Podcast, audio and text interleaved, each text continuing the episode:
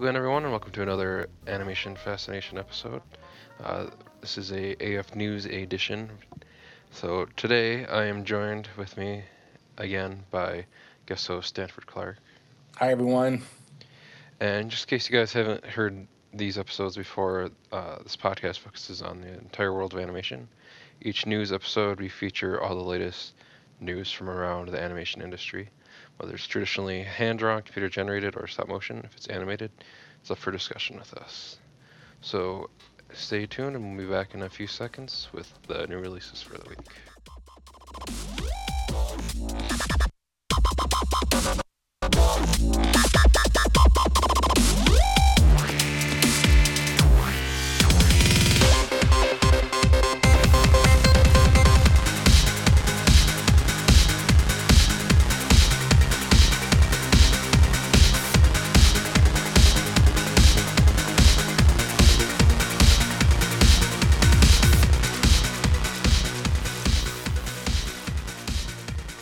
Alright, and we're back with our new releases for the week. We're going to talk about the Lego movie first that just came out in theaters this past weekend.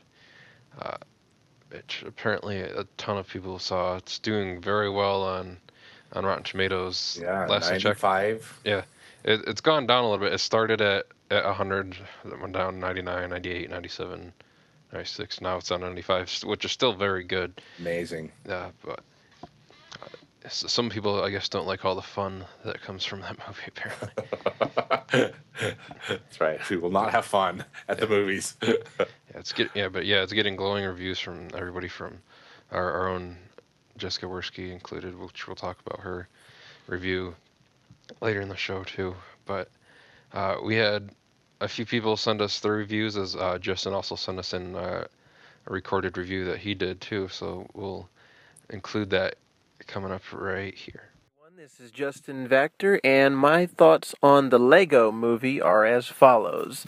I enjoyed it overall. I didn't enjoy it to the extent that I'm seeing everyone else. I'm seeing people loving it, saying it's the greatest movie ever, one of the best animated movies of all time, one of the best this and that. I wouldn't go that far. I like I said, I had a great deal of fun with it. I enjoyed it. The animation was spectacular. I really enjoyed seeing how they made it made you feel like these were Legos come to life. And anyone who enjoyed Legos as a kid, I'm sure, has a good uh, nostalgic memories for this and has some good times and will have some good times at the movie. Uh, but I just didn't think it was the the most amazing movie of all time. The storyline was really interesting to see how they blended that in with type of a, a real life story and a justification for why these Legos are moving around and moving between the worlds, the master builders and everything. I really enjoyed all of the different properties Star Wars, Lord of the Rings, Batman, DC Comics, all of those were enjoyable. And the 21 Jump Street voice cast reunion was kind of fun to see. All those actors that worked on 21 Jump Street and the same directors, that was a lot of fun.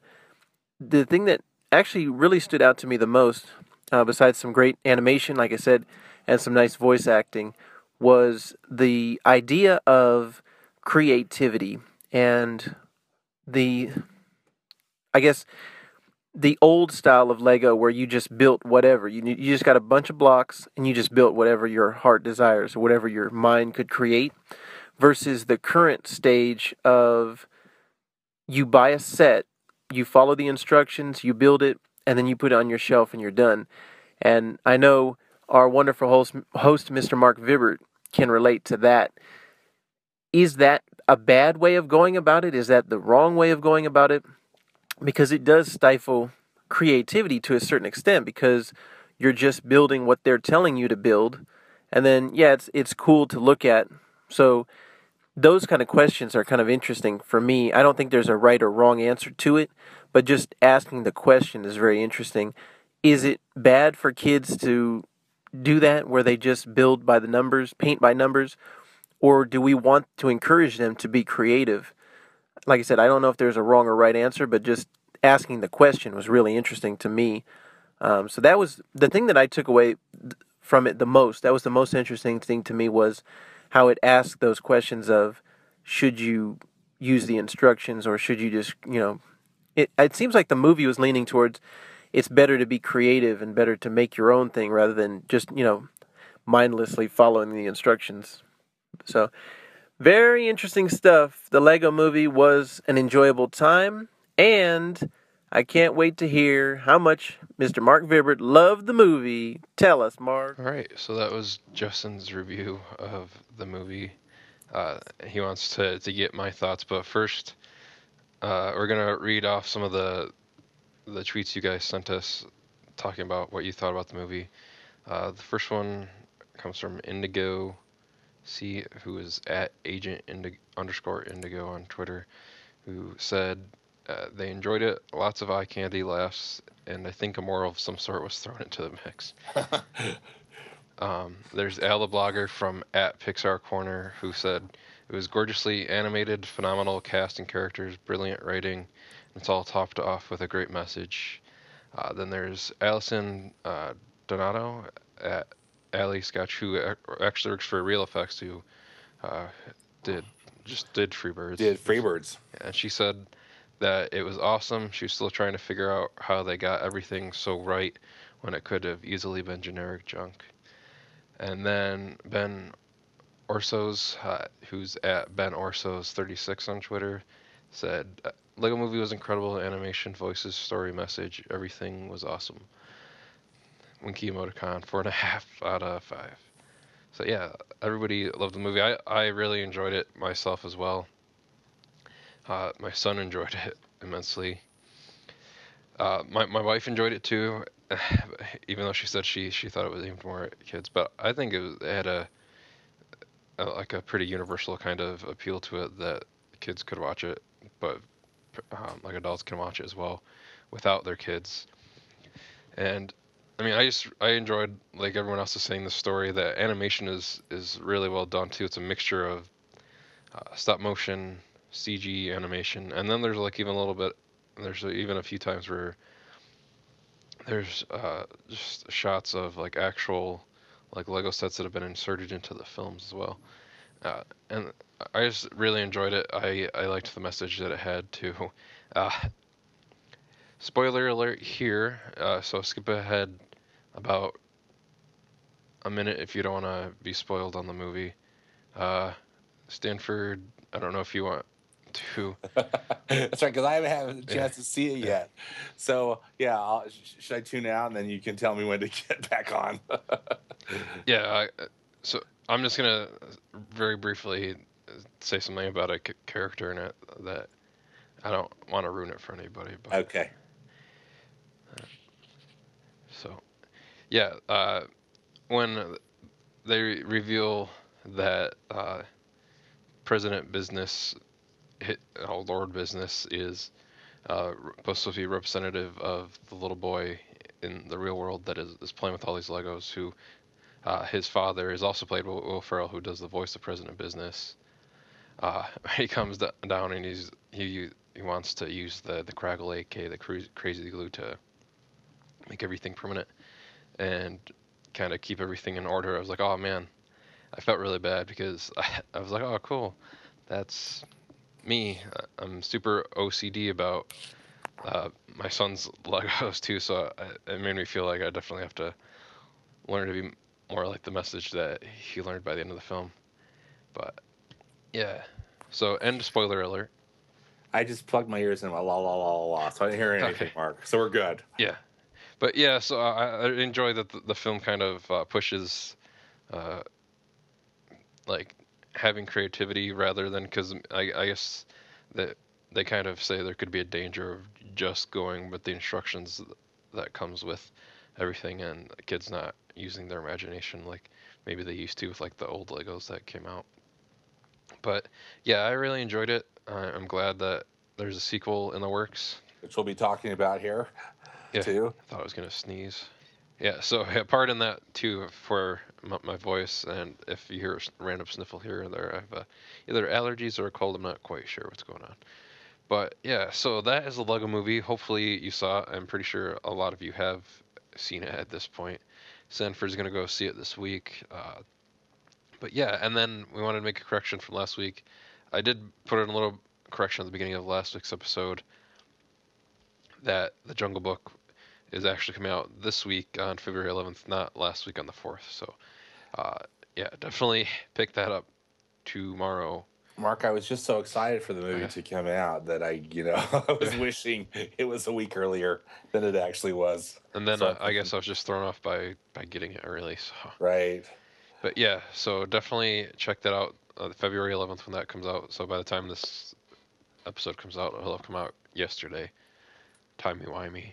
Well, and Mark, I had the Yeah, privilege of interviewing uh, Floyd Norman, who uh, who is an animation legend, as many of you know, who worked for uh, Disney Animation for a lot of years and and and is very involved in the animation community. He's involved online too. He does a lot of social media with Facebook, and he's got a blog, etc. But he worked on uh, he was on the story team for the Jungle Book, and so I got to talk with him today over the phone during um, a press junket that Disney was doing for the Jungle Book release, and we'll we'll uh, have it on a future podcast. But it was fascinating, Mark.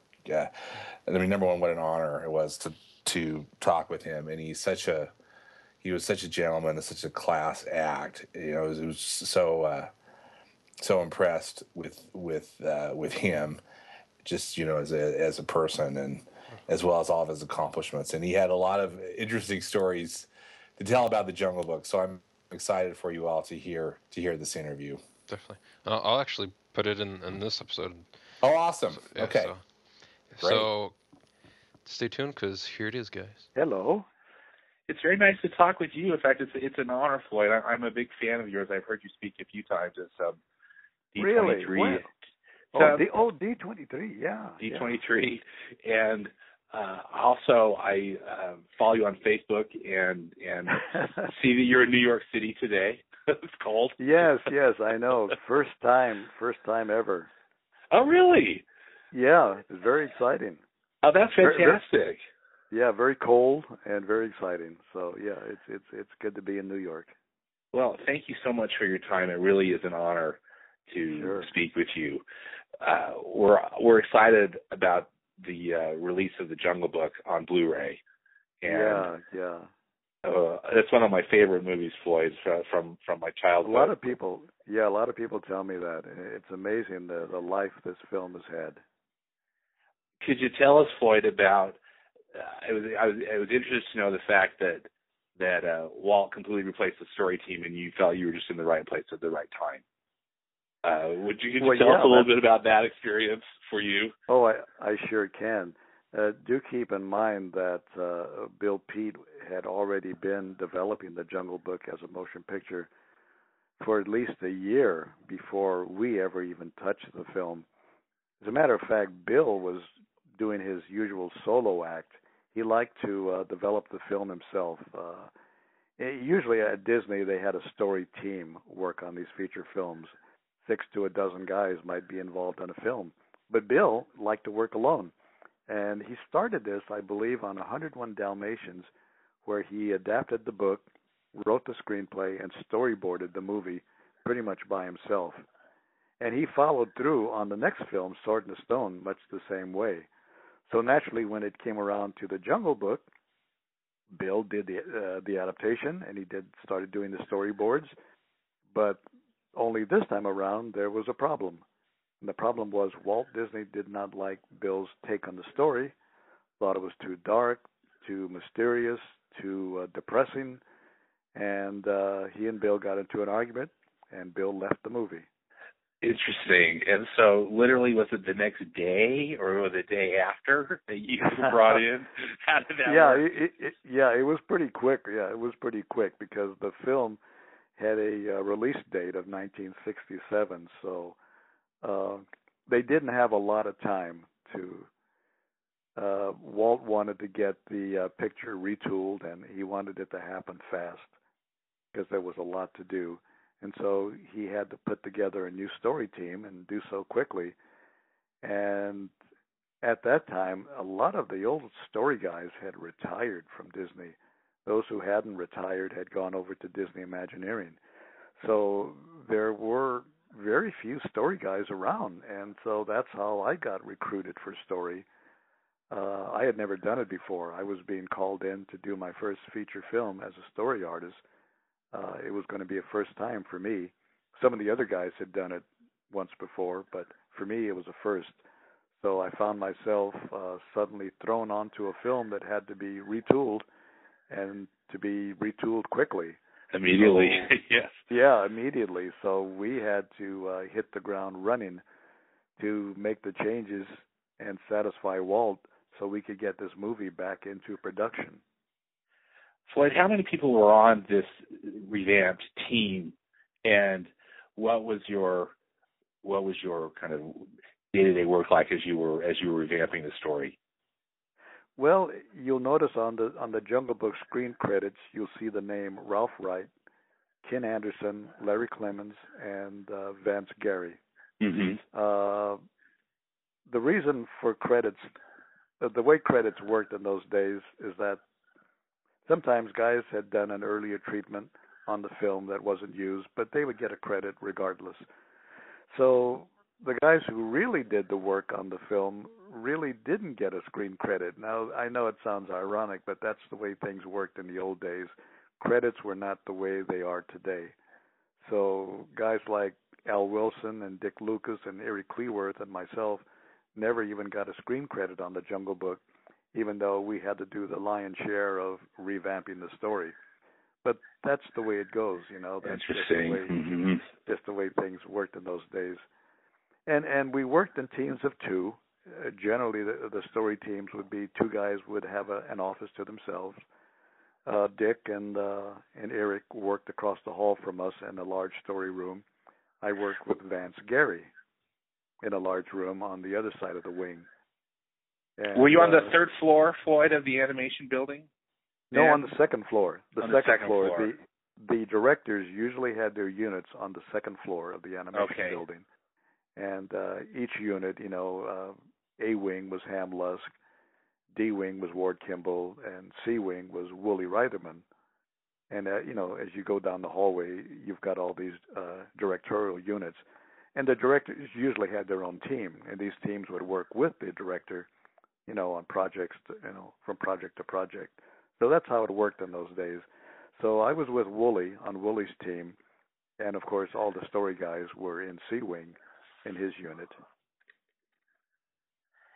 Uh, what were uh, do you have a, a favorite anecdote or a favorite story from the development of, of the Jungle Book, Floyd, that you'd like to share with our with our readers? Well, mainly that it was kind of like a, a, a scary situation for a young kid to be thrown into. Oh yeah. Keep in mind, uh, this was unusual for me because the story department was the only department that would actually be in meetings with Walt Disney. This would never happen if you were in animation. It would rarely happen if you were in layout or background. Walt just didn't pay much attention to those groups because he knew that these guys were the best in the business. They knew what they were doing and they didn't need a lot of supervision. However, story was an exception. If you were in the story department, that means that you would be in meetings with Walt Disney and you would be spending a fair amount of time with him because that's where he would focus all of his attention. So, uh, were you were you meeting with him regularly then with with the rest of the team, or would you rotate? Oh yeah, yeah, with with the entire team. The entire okay. team would meet would meet with Walt uh, as as often as we could get him. Now, keep in mind, it was uh, he was a very busy man. He was being pulled in many directions so just getting a meeting with Walt was often difficult. Mm-hmm. But but when we did, when we did, we would meet with him and the entire team, that is the entire story team and the director, Wolfgang Reitherman, would would meet with Walt and he would go over the storyboards and tell us how he felt things were going, if we were moving in the right direction, and let us know if he was satisfied or not satisfied. So uh you know, that was the process. And there were things that Walt didn't like. We we had one particular sequence that involved a, uh, a wacky rhinoceros that Walt didn't think was funny, and uh, he said it wasn't funny when it was on the storyboards. Well, the guys uh, must have liked this sequence because they wouldn't give it up, and they they took the sequence to reels. That is, they put it on reels, added the voice with the voice track, and played it on the screen. Well, Walt looked at it on the screen and he says, "I told you guys this wasn't funny on the boards. It's not funny on on screen. I want that rhinoceros out of the movie." And so that's why Rocky the Rhino does not appear in the Jungle Book. He doesn't. yeah, yeah. Well, Walt Walt gave the final word on everything. Okay.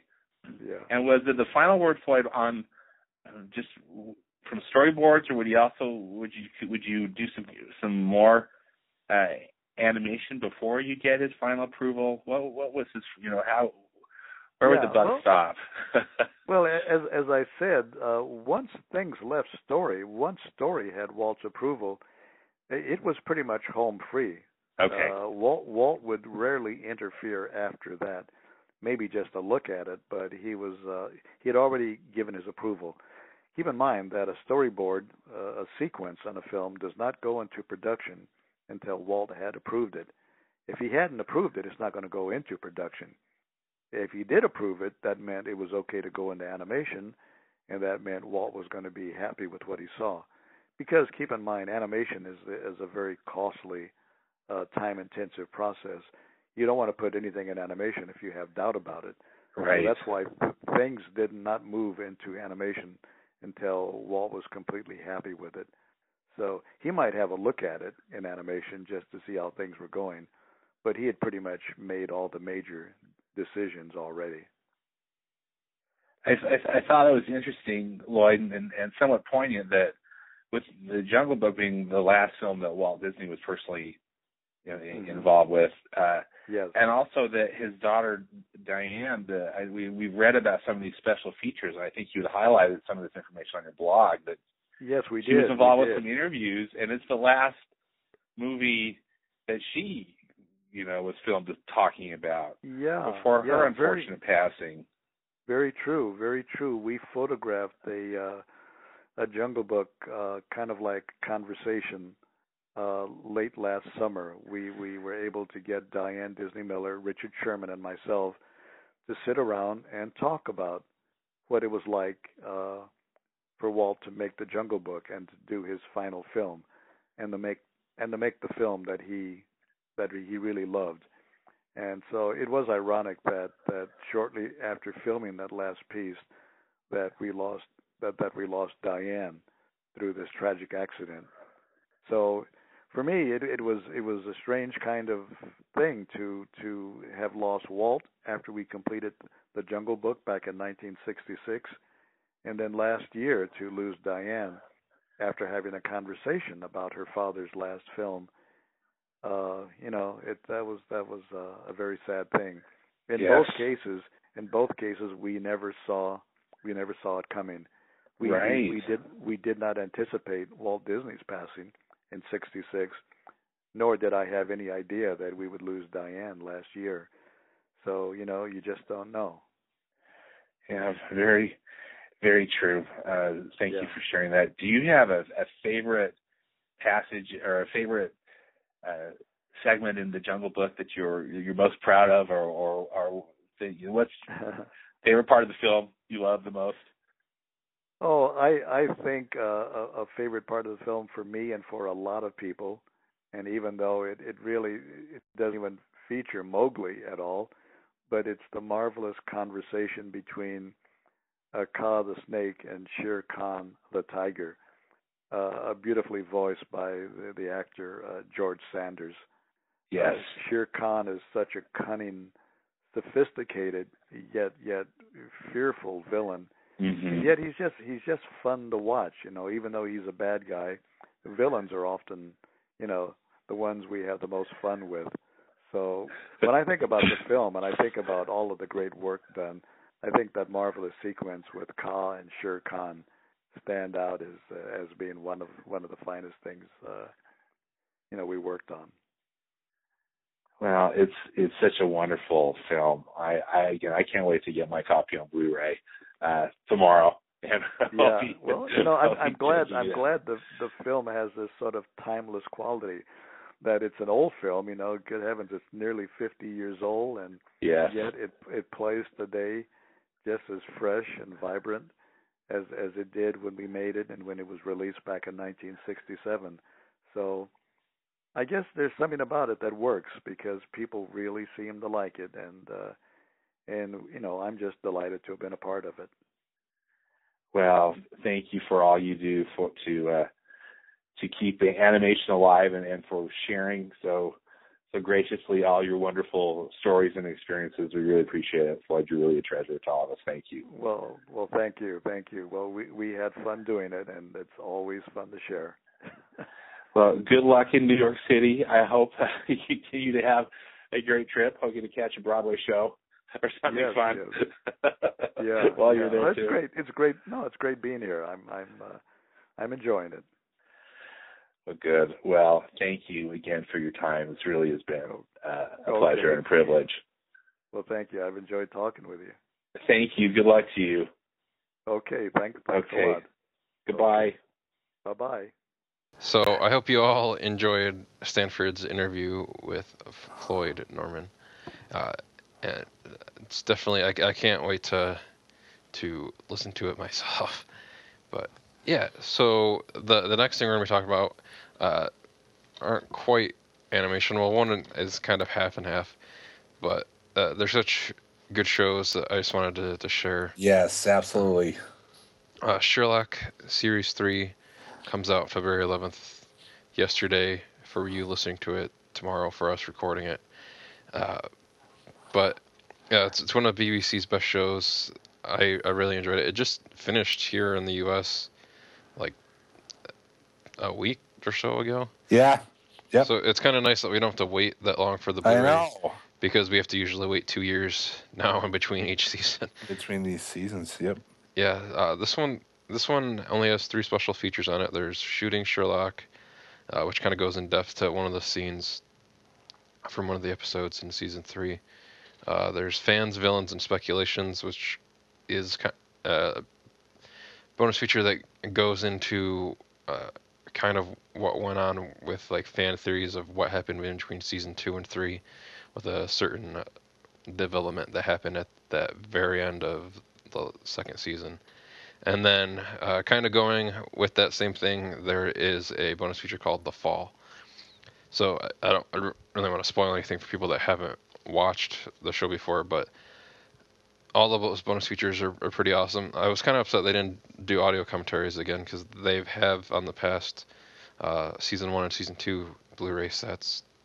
Had So- audio commentary. Yeah, so uh, this one didn't, so that that kind of stinks. But the the show looks looks amazing in HD on the the Blu-ray as well. So I would definitely suggest picking that up. And Oh, if you I haven't watched it yet, the first two seasons are on Netflix and They're right now, Netflix too, so- streaming. yeah, so Yeah. definitely check that out. Really great stuff. Uh, and the next one is Doctor Who: The Moon Base uh, from 1967. It is the second Doctor, was played by Patrick Troughton. And what's cool about these is that uh, the BBC wasn't, you know, they didn't really, they weren't really hoarders, I guess, back in this, back in the day. Uh, they would basically record over past shows and, and erase ones they had worked on to to do new ones. So a lot of episodes of like old shows that they did were lost because of that. Uh, fortunately, with this, they were able to find audio from two of the four episodes that make up the Moonbase story. So, so that you could watch all of it in its entirety, they actually animated episode one and episode three of that. So it, it's kind of cool to to see to see it animated but with the audio that they had had from those episodes. And I know I just thought it was it was really cool to see the style they did it in. It was it looks like it's like a flash based animation. Yeah, it does, doesn't it? I've only just seen clips and it Yeah. looks flash based. Uh, Still, it's, it's cool. Yeah, I mean it, it's very interesting. Th- They've done that on a, a few of of the DVDs they've put out for like the classic Doctor Who series for for like the same reasons of episodes that they couldn't find the actual video for. But there's audio commentary on the live action episodes of the episodes two and four with actors from the show.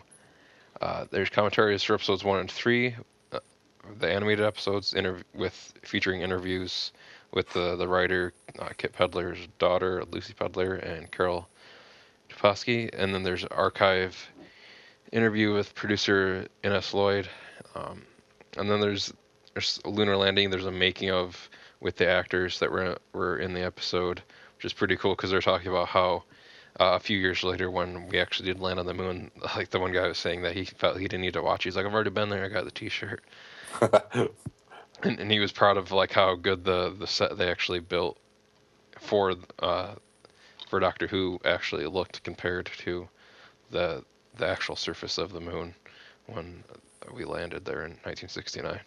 So I thought that was pretty cool bonus feature as well. And then there's a photo gallery, and then there's some PDF materials which are like radio time listings, production notes. So yeah, I would definitely if you if you're a big Doctor Who fan, I would definitely suggest checking that out. Which is kind of cool. It comes out on February 11th of this year, and then the first episode of it was actually originally transmitted on February 11th of 1967. So Mm, That's a cool coincidence. yeah, I don't know if that's the reason they're releasing the the DVD tomorrow. Right. But yeah, I thought that was kind of a, a cool, almost like somewhat anniversary of the episode of the show. So yeah, that's those are our new releases for the week. We'll have a few more next week when we come back. Uh, so we'll be back in a few seconds with our main topic, which is a whole bunch of news this week. And we are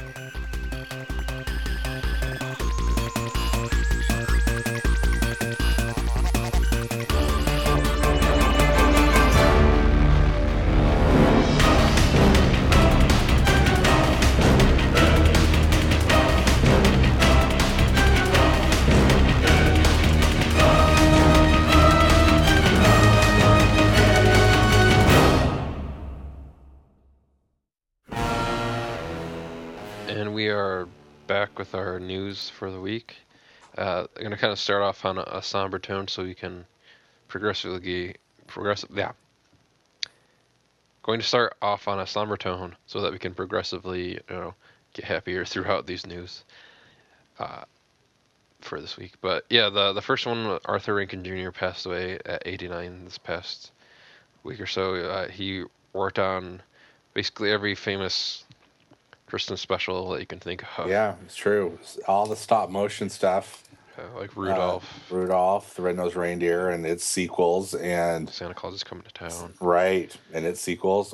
Yeah. So basically, everything you watch every year on for on TV for Christmas specials that they played every single year on TV since the first year that they were broadcast, which which that's 1964, I Yeah. believe, Rudolph, the Red-Nosed Reindeer came out. which that's uh, my mom's not gonna like this, but that's as that, for as long as my mom has been alive, it's been broadcast on TV. It's it really is something, you know. They uh in so Arthur Rankin Jr. His business partner was Jules Bass. Yeah. So you see, you know, Rankin Bass. Uh, you know, after all, after all of those, they also did Uh, Frosty the Snowman, which was in hand drawn animation, uh, as well, and and uh, They did the the Mad uh, Monster Party too. all right like the less known Halloween one that they did. So he really uh, contributed uh, just to everybody's childhoods and uh, as well as how people celebrate uh, the holidays and, and, and, and as and I think also is probably a lot of people's first exposure to stop motion animation. Definitely. I, I I think for me, yeah. And then like a lot of TV shows nowadays, like when they do Christmas specials, they kind of tend to do homages to those classic films that he did. Like Community's done one like that. I remember back in the '90s, Home Improvement did one like that as well. So it's I mean, and then there's even like commercial. There's an Apple commercial one year. Do you remember that? Or they Oh yeah, they did that. So yeah, I mean, it's enough in the zeitgeist and pop culture for how popular it was. So, you know, he definitely added. He had definitely made a mark uh, on the world. So, he he will definitely be missed greatly.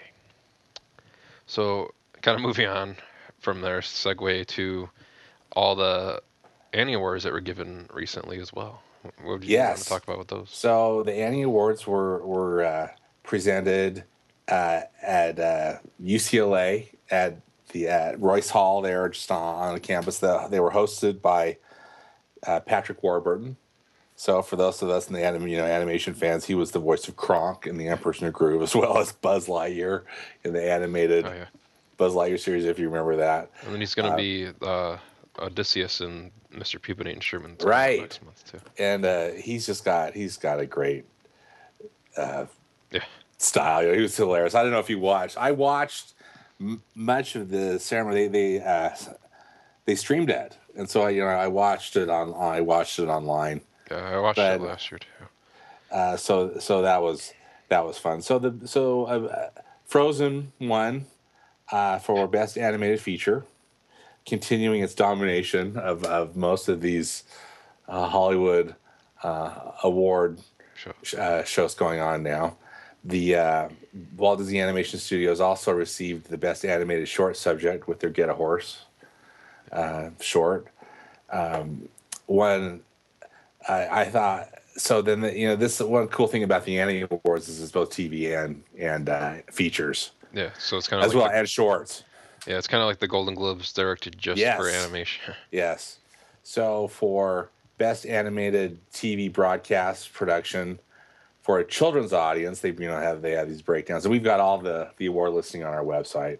Yeah. Uh, but Adventure Time won, so I was I was happy about that. The best general TV audience show was uh, Futurama. So I guess Futurama can go out with a bang if it ever comes back again. but Tron Uh, Tron Uprising got nominated again. it got so- nominated, but it didn't. But It, it didn't win. it just just shows again that Disney should not have canceled it as fast Yeah. as they did. yeah, I agreed. Because it, it was nominated a lot last year too, and Yep, it, it won a few awards last Yeah, it did. too, It so- won some stuff last year. And they even Yeah. made Disney Infinity like stuff for Yeah, for it. It's frustrating. Uh, also, Toy Story of Terror Oh yeah. was a winner for uh, outstanding achievement in a, uh uh, animated TV broadcast production. It was direct for directing it. Angus MacLane Yeah. won. Thanks. So that's cool. He was there. Who, who you got to meet when you went to Detroit? Yeah, when I went to D twenty three, I got to, I, I I got to meet him, so that was that was pretty cool. But Frozen, you know, dominated in the music categories and and uh, anyway, Monsters University won some awards. as well. Monsters University won some some some uh, uh, outstanding achievement in storyboard in storyboarding, and uh, I thought they won a couple. Yeah, I believe they won an editing. Oh yeah, hmm Yeah, so so happy that that Monsters University got some love since it's been kind of shut out from so Oscars. much so much stuff. And I thought another th- another cool award was uh, uh, the um, outstanding achievement in character design went to uh, Paul Rudish for his for his Mickey Mouse uh, shorts that they, you know that are on the Disney Channel and online. I was happy about that just because those have been I, those have been really uh, fun and interesting and creative, and a real and so I was happy that that got acknowledged. Me as well. Uh, and then uh, I know that voice also won an Yes. award as well, and I've I've been really looking forward to, to seeing this film. It's on iTunes right now. You can rent or buy it there. I think eventually they're going to put a, a DVD out. I hope they put a Blu-ray out as well.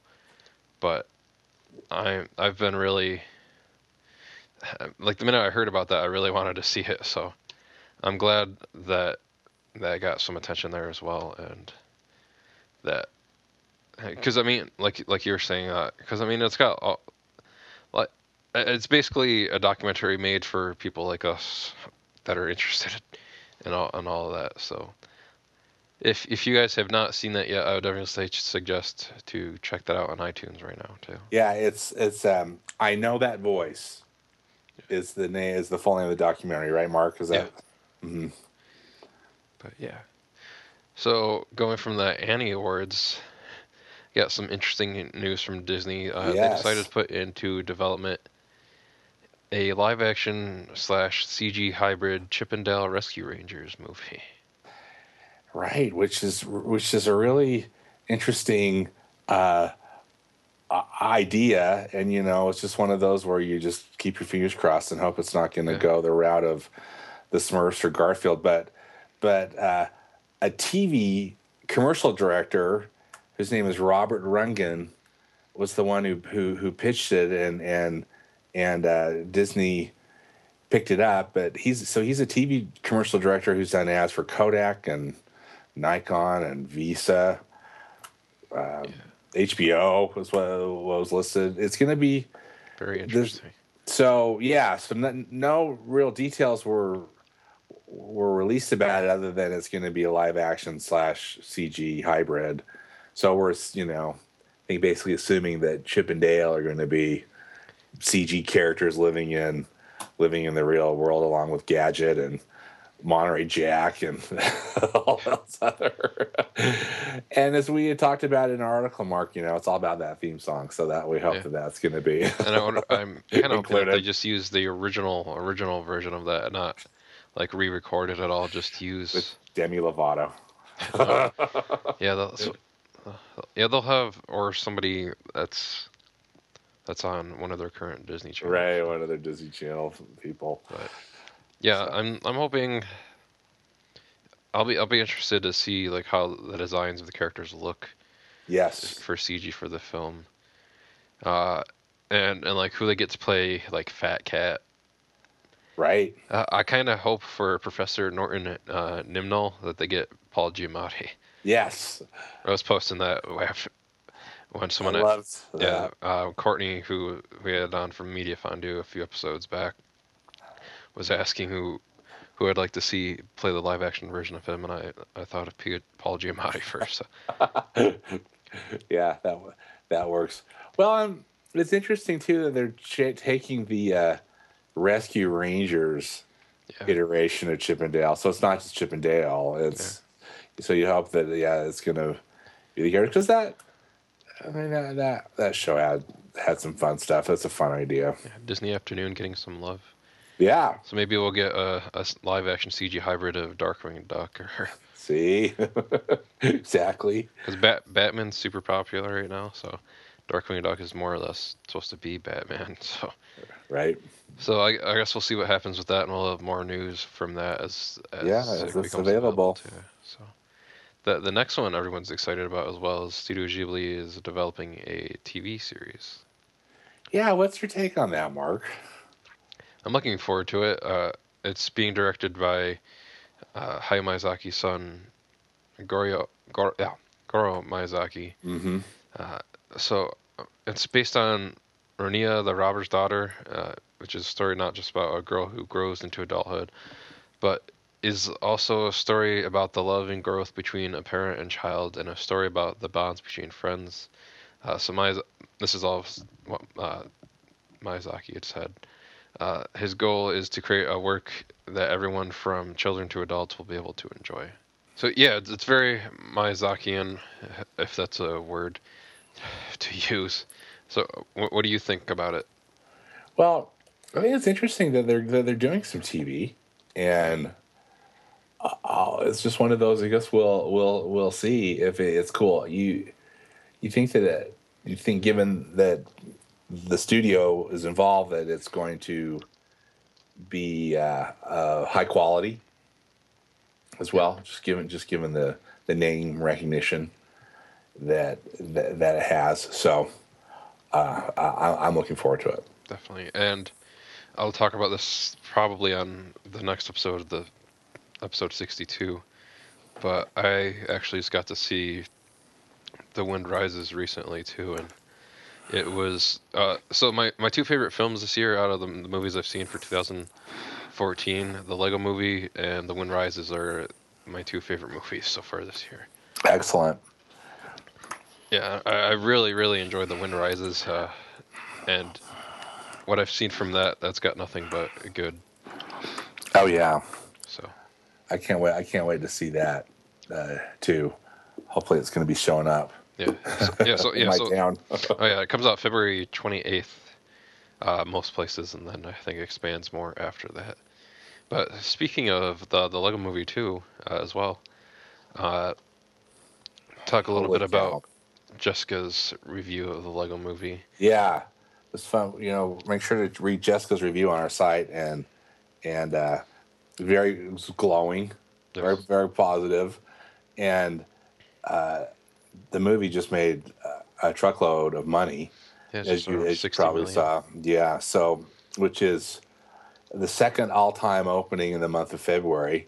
I think what Yeah. second to the Passion of the Christ. Passion of the Christ. Yeah, So that's Uh, an interesting mix of the Lego Movie and the Passion of the Christ. Yeah, exactly. Well, it's interesting too because you know Box Office Mojo, they've got you know all they they have a bit of a you know they've got all these numbers and all, they they know they have a good feel for for for the stuff. So yeah, so second opening behind the Passion of the Christ, but it was the best ever for a an original film that wasn't necessarily based on a that wasn't was a sequel or a prequel. For example, uh, Dr. Seuss's The Lorax opened in February, and it, it got you know it had a huge opening weekend with seventy point two million. Uh, so no, actually no, that's just saying though. I'm sorry, my bad. So they're saying that that's just you know as a, an, an original film opening All right. without thing. However, you wonder Lego isn't necessarily. I mean, it's not an original idea. It's something that everybody Yeah, really knows. well, yeah, it's like a brand, so, but so that's like I kind of wonder about how they're saying that, but that's neither here, here, here nor there. But they're saying, you know, Box Office Mojo was talking about how the success of the opening weekend success can be attributed to a handful of factors. You know, it has such an incredibly strong and well recognized brand that, that that people love. Warner Brothers had a really solid advertising campaign, which I which I would agree.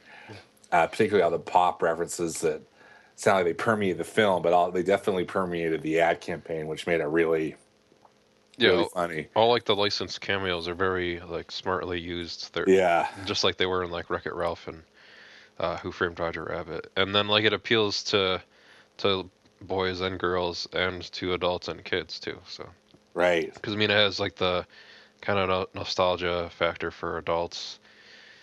Uh, well, for like I guess like adults our age, because who would have been playing with Legos from the time that they were a kid, and then now their kids are playing with it. And then there's a bunch of like very strong like female characters in the movie, and uh, and, and then the fact that uh, Phil Lord and Chris Miller are have a really good track record with their films as well too, with the Twenty One Jump Street and Cloudy with a Chance of Meatballs. And there's a nice little, uh, uh, as Justin mentioned in his review, uh, there's a nice Twenty One Jump Street kind of cast and crew. a Uh, little homage or a little shout out. well, yeah, there's like a little reunion of sorts. Uh, Green Lantern is voiced by Jonah Hill, and uh, Channing Tatum voices Superman. So Yeah. there, there's that nice little. but yeah, it was very fun. The next time uh, an animated movie is going to be coming out in February is going to be 2016.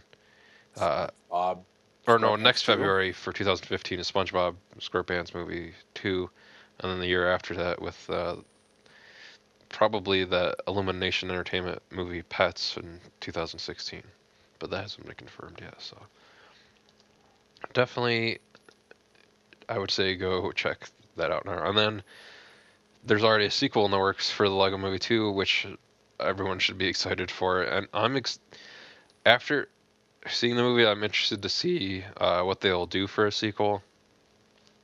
And you'll know exactly what I'm talking about after you you see the movie. But yeah, I, I'm I'm all for another Lego movie, and hopefully uh, Phil Lord and uh, Chris Miller come back to do that one as well. So. yeah. and, and all the voice cast, and hopefully, maybe they can get some more licensed characters since uh, Warner Brothers. I mean, Dumbledore and Gandalf both appear in the movie too, because you know Warner Brothers has New Line, and then all the Harry Potter movies were Warner Brothers. So right. They- and they all had Lego toys too, right? yeah, and- I mean, and then they had, uh, what was it? They even had Michelangelo from the Ninja Turtles Lego in there too, with Michelangelo the artist. So that was funny. That is funny. But yeah, I'm hoping they can get some more intellectual property for the, the next one. Maybe they could even work something out with Marvel, so you could have like the DC characters and the Marvel character Legos kind of working with each other or fighting with each other. That'd be kind of funny. That'd be funny, clever. Yeah. Yeah, but that's all the Lego news. the The next one is some more updates on Star Wars Rebels TV show. Yeah, so Disney uh, CEO Bob Iger in his annual letter to shareholders that gets you know, get put online and then you know available to to shareholders of the company. Uh, he you know typically you know these letters are just a lot of kind of corporate blah blah blah, but he he mentions some stuff about the Star Wars Rebel series, and basically what he's saying is you know while everybody's really getting excited for Star Wars Episode Seven, you know the, the new feature film currently in development, being directed by J.J. Abrams they're also going to be introducing Star Wars Rebels, which we already know to TV audiences. But he's saying that it's going to there's going to be a an introduction. There's going to be a TV film coming this summer. Yeah. And then a series of shorts that are going to be put on the Disney Channel before the series gets, you know, put on uh, Disney XD.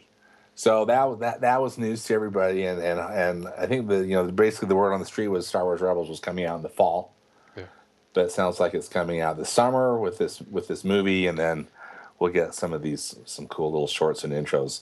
Uh, what's your take on that, Mark? I'm, ass- I'm assuming that movie's going to be pretty similar to like what they did with the Clone Wars. That's what I'm thinking too. Movie only. Yeah. That's I guess it's going to be a, just on TV though. And like what the Clone Wars movie was was more or less a uh, more or less like a pilot for the TV show. So that's all, all I'm betting this is is like maybe since it's especially since it's the same creative uh, guy Dave Filoni who did the Clone Wars. I'm Yep. pretty sure it's he's going to be doing the show like an, an arc, like four episode arcs, like he did for Clone Wars. So with this, that's probably what it'll be too, like just that first arc for the show put together as one cohesive thing as a Star Wars Rebels movie to kind of kick off. That's what I was the thinking series. too. It's gonna be like three episodes, you know, put together or something. and then and then those shorts will probably be maybe like I, I wonder if those shorts what they're talking about if those are going to be if that's actual Star Wars Rebels stuff or if that's like those uh, that quote unquote bonus content we're supposed to get from season six of the Clone Wars That's the Clone Wars. or maybe like they repurposed it somehow to be like a segue from I don't, I don't know but it'll be interesting to see exactly what they do for those shorts too. And then along with these they released all these uh, propaganda posters to join the imperial forces online. Uh, i saw a, a few websites actually got mail like from coruscant. Right. i didn't get it but uh, like peter Sciretta from From Slash Film. Yeah got got this, this really cool envelope. It was like a black envelope address from coruscant and it had like little mini posters of all these we posted them on the site too it's they're, they're pretty cool it's like ace pilots needed back the imperial forces Yeah, it's a, they're great. It's a great design. yeah one of them has uh, that new main character on it the inquisitor The Inquisitor. and then yeah then all like the stormtroopers and just so yeah it's Yeah. cool to, to see it and definitely check those out as well i mean i would those these would be cool posters to hang up if you're a big star wars fan Oh, absolutely. I I, I completely agree. So that's exciting news for where's, for, where's, uh, where's my mail coruscant that's get right. lost in a galaxy far far away Send some stuff to Mark. that's all right i get enough stuff but uh, the next thing is i'm excited for you've already seen the entire I've already thing. seen it, and I can't Uh. wait for you to for you to see it and for everybody else too. Yeah, so th- this little clip was a nice little tease to watch. It, To Party Central, next Pixar short. yeah, it comes out next month with with Muppets Most Wanted on March 21st. Uh, Thank yeah, goodness. yeah, I'm, I'm really looking forward to it. The the the little bit that they did show, I think it was like what, like 10 seconds or so. Yeah, But yeah, it sets it up. Yeah. basically what they show in the clip is Mike and Sully show up at the Oozma Kappa fraternity house with a door, and that's kind of where where it ends and like leaves you hanging. So yeah. I'll, I'll be happy to finally see the rest of that next month. I've been excited to to see this since Austin first told us about this way back when we did our Monsters University uh, podcast episode. So It's really funny. I can't wait for you to see it. which I, I was glad. Uh, apparently, we were the ones that broke the news for that because of that because he was on the show and he was like, just talking to us about it. So I, I, I thought that was cool, Austin. Yeah, So- absolutely.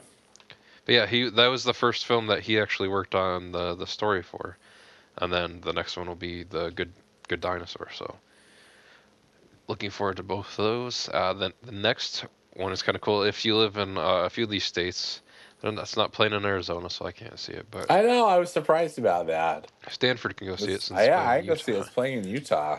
Go figure. I'm grateful. Yeah, it's playing uh, in Utah, in California. So we're talking about Disney is releasing The Little Mermaid and The Jungle Book, both both of which have been put out on Diamond Edition Blu-ray uh, sets within the little. You know, The Little Mermaid was last October, and The months. Jungle Book is February 11th, as we discussed. Will be is playing on uh, on the big screen. So and they're also selling the tickets for five dollars each. which is pretty good So which is really yeah. So discounted price and at Cinemark theaters. Cinemark, right? So, and only right now listing in seven states. I wonder if they're going to add to that list, but it's yeah, because it's uh, California, Illinois, New Mexico, Ohio, Pennsylvania, Texas, and Utah, which is a very random set of states. random. Like uh, it doesn't even have New York on there because you just seem like New York City. Yes, exactly. So I just don't know. Now Disney did this last year. Yeah. Too. I, I can't remember what the if how many states you know that or how many screens it played it on, and I also Right. don't remember if it was just for five bucks. Yeah, I remember Uh, that they were actually playing like the Cinderella one. Yeah, they played Cinderella and Peter Pan. Yeah, uh, on, on the big screen. And so I've already checked the Cinemark schedule for the theater, the or, you know, one of the theaters in Utah that they listed. It's one of the theaters that I you know I go to a lot, pretty close to my house. And uh, so each each movie's having two screenings per day, Friday through Monday that's next next week, which is cool. Yeah. Yeah, all the ones in California seem like they're in the Bay Area too. Oh, interesting. Not even Nothing near Los Los Angeles. That's- that's- I don't know. It's weird. Go.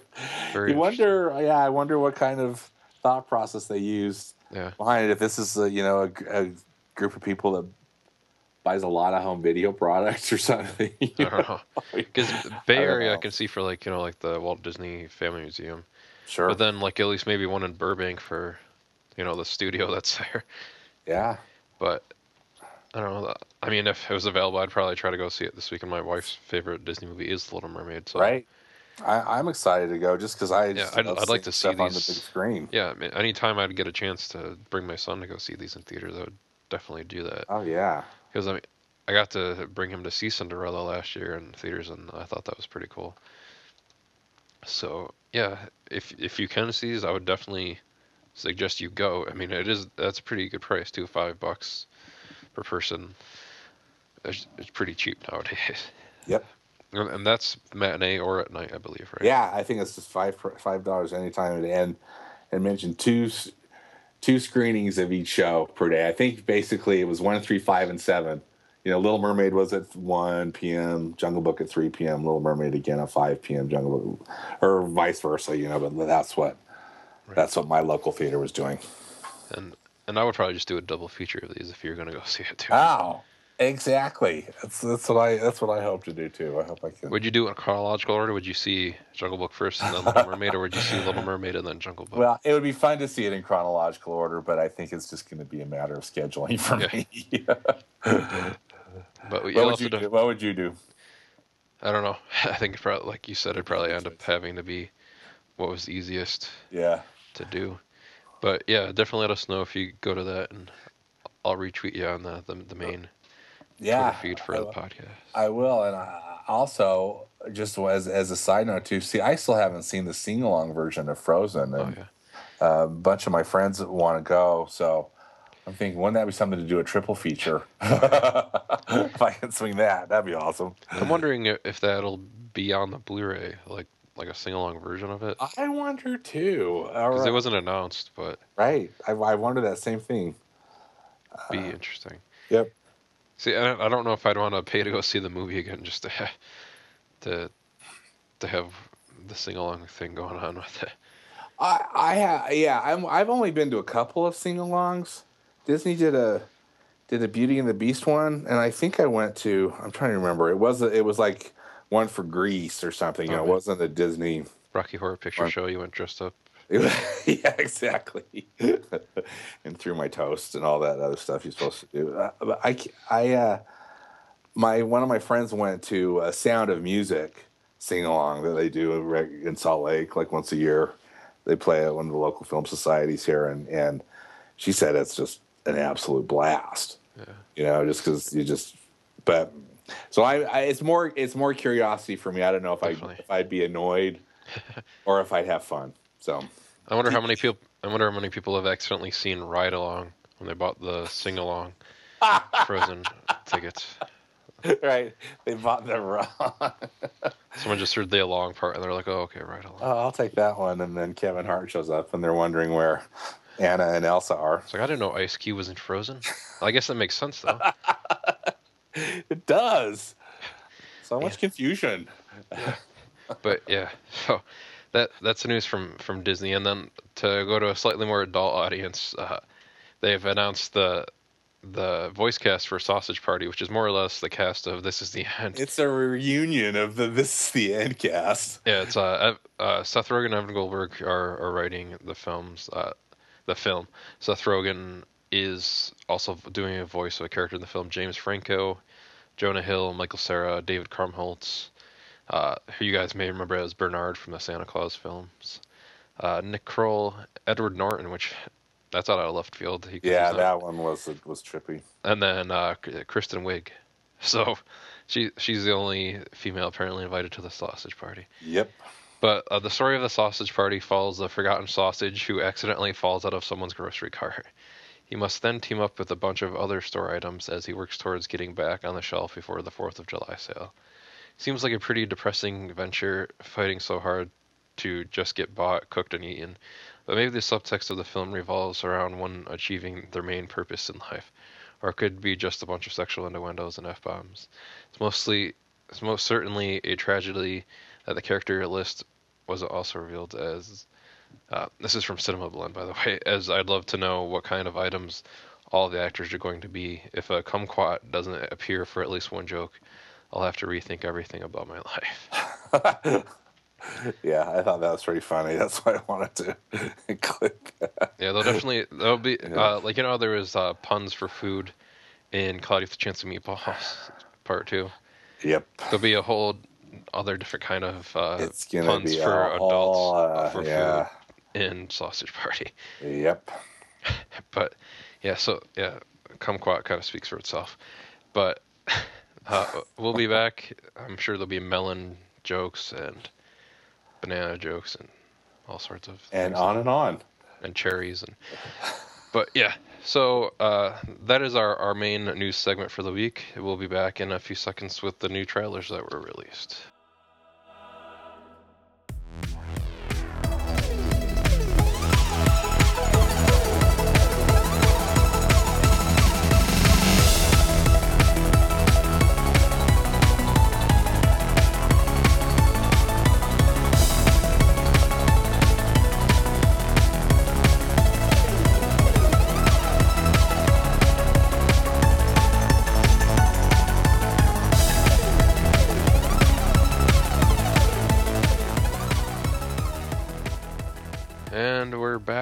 with our new trailers for the week the first one is the the us trailer for ernest and celestine with the the english dub cast for that and what did you think about the the trailer Well, it, it looks like it's a it's it's a beautifully done hand drawn film.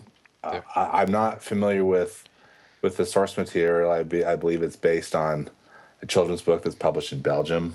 which I'm it kind of looks like they just made the the the book come to life Right. And and so and then it's gotten rave reviews because it's played the film festival circuit uh, over the la- the last few months. So uh, I think I think it it yeah it, it looks like it could be something really really unique. Definitely definitely European. Definitely storybook. And I'm I'm glad. Uh, like last year, and we got three. Uh, was it stop motion films that were nominated for Oscars. This year we got two hand drawn films nominated for Oscars. So Yeah. I'm pretty happy about that too because that shows that these forms of, of art aren't going anywhere anytime soon. Right. Es- Especially if they can be recognized with that achievement of getting an Oscar nomination too. So Right.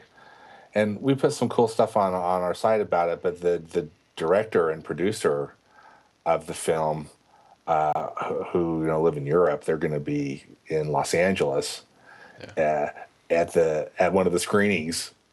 I think it's next weekend.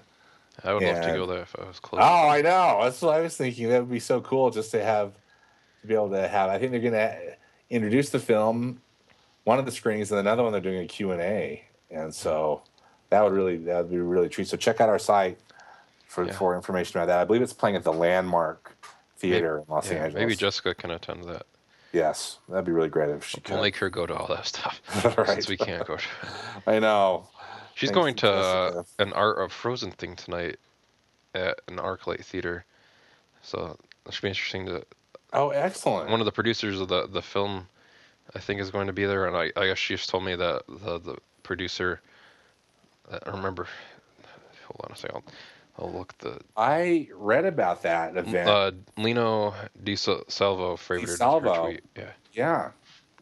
So yeah, uh, yeah. Going back to Ernest and Celestine, the the voice cast for the U.S. version of the film, well, dub cast will be Forest Whitaker, who does the voice of Ernest. Like I could tell that from the trailer.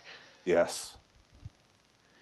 Uh, Lauren Bacall, William H Macy, Nick Offerman, uh, Mackenzie Foy, Paul Giamatti, Megan Mullally, Jeffrey Wright, and then uh, Mackenzie Foy, for you Twilight fans, uh, like like my wife, uh, was the little girl who played Renessa May in the the last two, last two or last Twilight film. You know, Edward and Bella's daughter. So yeah, she does the voice of Celestine. Okay. Yeah. So random knowledge for you all. Trivia important. Yeah. Yeah. But yeah, so I, I'm looking forward to seeing Ernest and Celestine. Hoping that it opens up around here because it's gonna have you know kind of that like uh, launch kind kind of thing where it's L.A. and then L.A. New York New York, and then and just- other markets and then Yeah. more markets and then depending on how well it does. So hopefully it does well.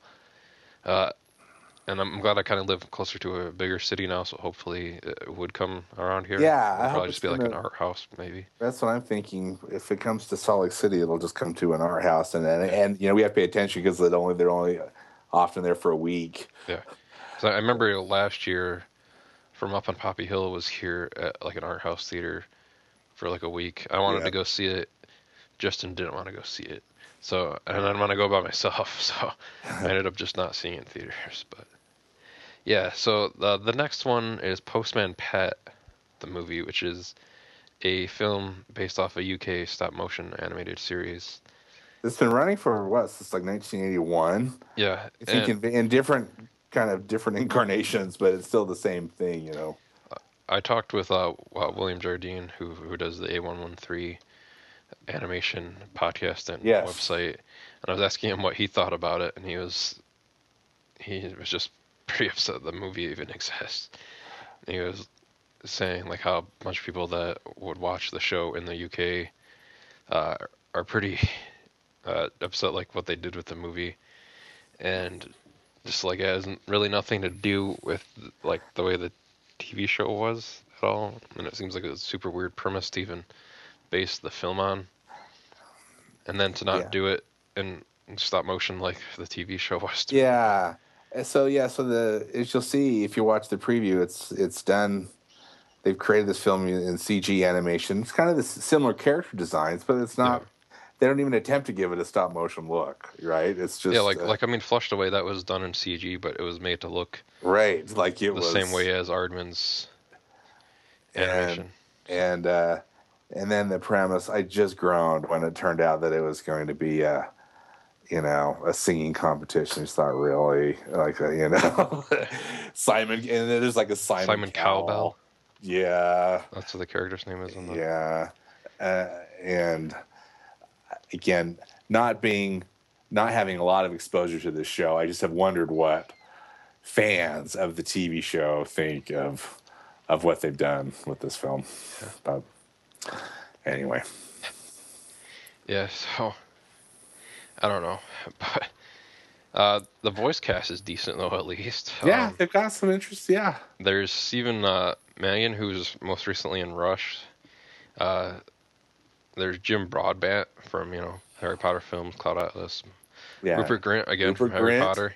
David Tennant again from Harry Potter. Well, and David Tennant. Yeah, and Doctor Who, Yeah. Pirates of Bands, Misfits, Well, and Uh, he must have done a very small voice in How to Train Your Dragon because I don't ever remember who he did the voice. I was going to ask you that too because he, I, ca- I can't remember what. Yeah. Yeah, but more work for for Harry Potter cast, the better. Especially, uh, I, I liked I like David Tennant's voice. So, Oh, absolutely. um, and I, like when you watch the trailer, you can tell he's doing the voice stuff. yeah, I liked David Tennant as Darwin in the the Pirates Band of Misfits. How it was titled here in the U.S. It's called Pirates: An Adventure with Scientists in the UK. In the UK. Yeah, I liked him in that. And so, I mean, if I didn't know anything else about the movie, I'd probably just watch it based on like the casts alone. But this, if this doesn't get released in theaters in the U.S., which it probably won't, just because it seems like one that would get straight. Yeah, I just wonder if it's going to DVD go here. straight to straight to DVD in the US, but I guess we'll see. Yeah. It, uh, do you remember that that one we talked about Sean Connery? Yes. Like I haven't heard about that movie since we talked about it. Yeah. any DVD for it or anything. But yeah, it's coming out in the UK on May 23rd. So if you if you're a UK listener, definitely send us an email or a tweet or whatever, letting us Seriously. know what you thought about the movie if you go and see it, or if we should avoid it on Blu-ray and DVD when it comes out in the the US, Right. Or put it on and leave the room so the kids can watch. or just listen to the audio so we can listen to the the sweet voice cast. Yeah. But yeah, so that those are our new trailers for the week. We'll be back to close out the show with our recommendations in a few seconds.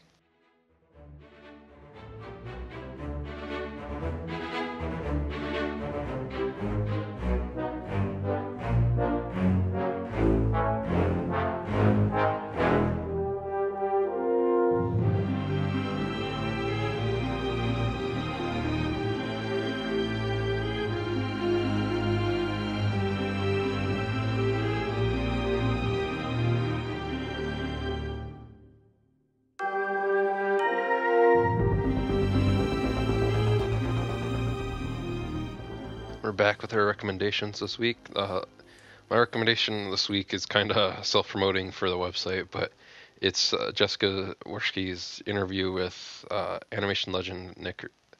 I'm gonna mispronounce his last name. Ranieri from who worked on a, a ton of Disney films. You know, from let's see, from Beauty and the Beast. Beauty and the Beast to Yeah, or even before then to uh, yeah. He he animated Lumiere. Aladdin, Hercules. Tangled. Yeah, Aladdin, Hercules, um, Pocahontas, Yeah, Princess and the Frog. Yeah, yeah, he did uh, Meeko. Princess and the Frog. Yeah. uh, Chicken Little, Treasure Planet, Fantasia 2000. Yeah. He's So a character a ton of. Oh yeah, he did Um, Jafar yeah. in in the Aladdin. Uh, Rescuers Down Under, Little Mermaid, Framed Roger Rabbit. He did Roger Rabbit and Who Framed Roger Rabbit. yeah, so- he's just just a great, one of the great hand drawn animators. It's a great interview that she she did with him. It was a, a nice little impromptu, informal interview that they did over uh, Facebook Messenger, which was kind of cool. But yeah, definitely check that out. I think it's a, a great interview, not just because it's on the site, just because, but because it's he, he's a pretty well spoken guy. I, I like how down to earth he, he seems in there. Oh, and he is Marc. You know, I think I mentioned you. I had a chance to meet him. It was on an I I, I was on an airplane.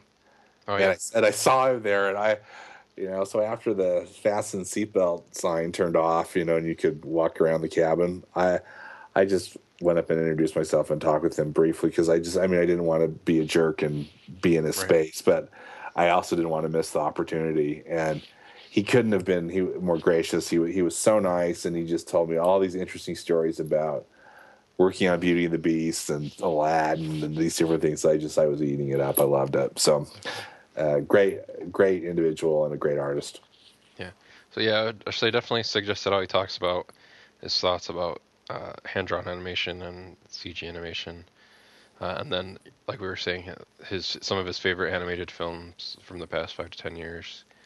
So I would say definitely check that out, guys. Uh, and what did you want to re- recommend this week, Um, Stanford? My recommendation this There's week, Marc, one. is Frozen. Please make me stop. now, this one was, I thought, actually kind of interesting too, though. So, uh, the Frozen team was on Reddit today, on so February 10th.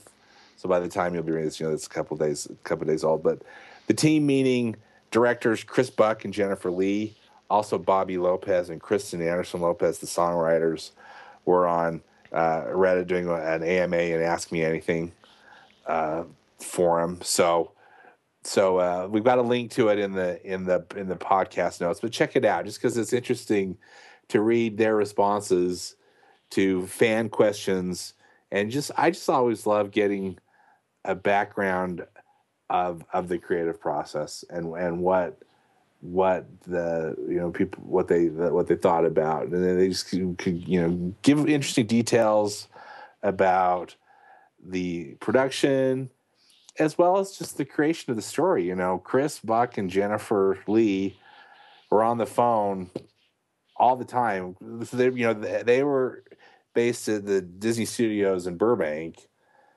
Bobby and kristen live in new york city and so much of the most of the development of frozen was done over conference calls. And, you know and again it's just interesting to get get their perspective on, on it all. So so check that out I'll have to check that out myself as well. But yeah, that was our recommendations for the week. Uh, so guys, don't forget you can follow us on Twitter individually or the show. Uh, myself, I'm at Marc Vibbert, M A R C V I B B E R T. and i'm at stanford clark Or you guys can follow the show at Animated Podcast. And also feel free to email us at animationfascinationpodcast at gmail.com. Visit our site where you can find all the, the written form of this news at animationfascination.wordpress.com. Can also like us on Facebook and join the over 700 people that have already done that just by searching for Animation Fascination. So I'm Marc Vibbert for myself, Stanford Clark. Thank you uh, for listening, and make sure to tune in again next time, guys. Thanks. talk to you later Bye, sir. see you bye This is real music. Dark, brooding, important, groundbreaking. Check out the lyrics. Darkness. No parents. Continue darkness. More darkness. Get it? The opposite of light. Black hole